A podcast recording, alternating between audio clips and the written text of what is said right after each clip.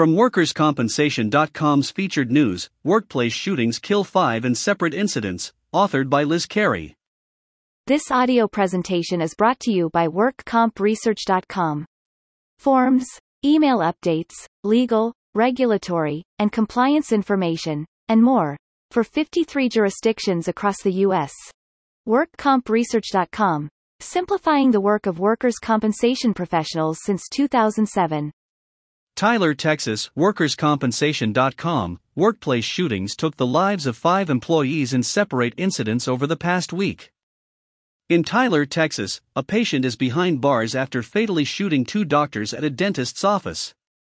Authorities said Blake G. Sinclair, 59, of Tyler, and Jack E. Burrows, 75, also of Tyler, both died from their injuries after the incident at Affordable Dentures and Implants. Smith County Sheriff's Office spokesman Sergeant Larry Christian said Stephen Alexander Smith, 40, also of Tyler, was a patient at the clinic.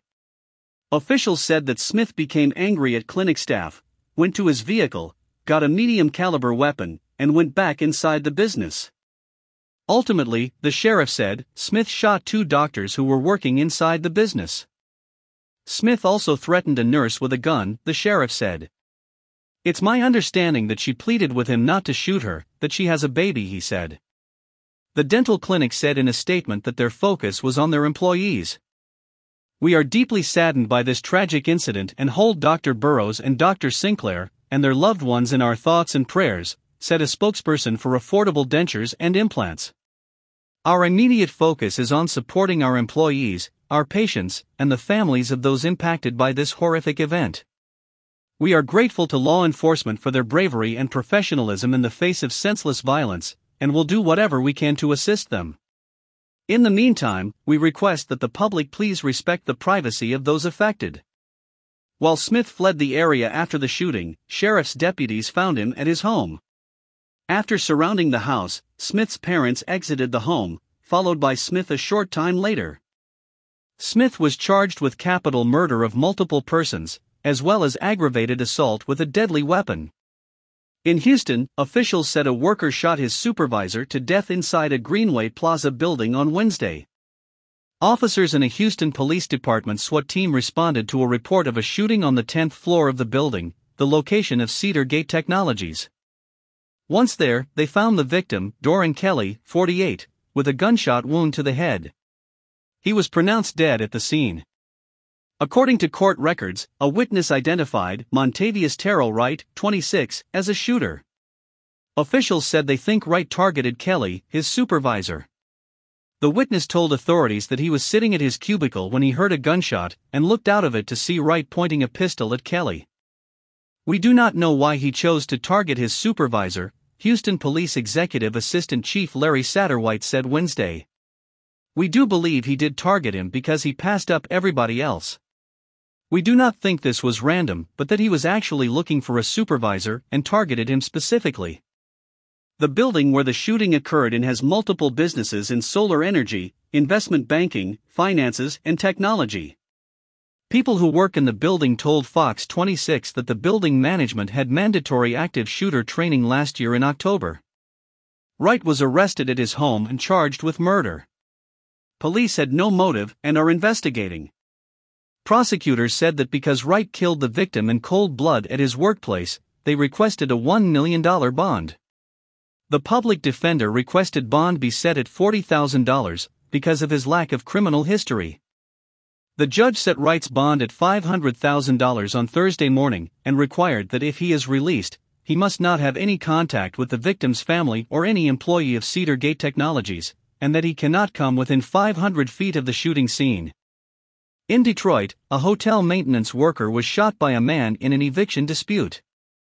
Police said Jmar Tubbs is suspected to have shot a longtime worker at the Normandy Hotel.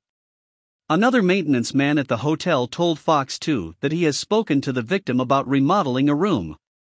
When the maintenance man went to lock the door, the door of a tenant who was late on their rent, when the fatal shooting. It didn't have to happen like this. Especially to shoot him down like that he was trying to run away, the maintenance man told Fox 2. He's like the coolest person ever. I just can't believe that somebody would do this. Somebody was great, somebody was awesome. Somebody was just taken from us just for a minor dispute. Police said no one else was injured in the incident and an investigation is ongoing. And in Fort Lauderdale, Florida, a restaurant worker shot by a former employee has died. Police said a former worker entered Shooter's waterfront restaurant on Tuesday and shot a server on the patio in front of customers. Ollie Adamson, Fort Lauderdale police detective, said there was an altercation between the shooter and the server. He was working his shift, he had just begun, Adamson said. The ex employee came to the business, where he got into the altercation, which I'm not sure, I don't have the details on what the altercation was about, and then the shooting took place shortly after the argument started. Police said 35-year-old Jordan Siddick had shown up for his shift around 3:45 p.m. A few minutes later, they said, 33-year-old Angel Candelaria arrived and sat at the outside bar. Surveillance video from the restaurant showed Candelaria confront Siddick near the bar, officials said. The two had a conversation for several minutes, police said, before Candelaria pulled out a gun and shot Siddick once. Police said Candelaria started to walk away, but then turned around and walked back and shot Siddick a second time.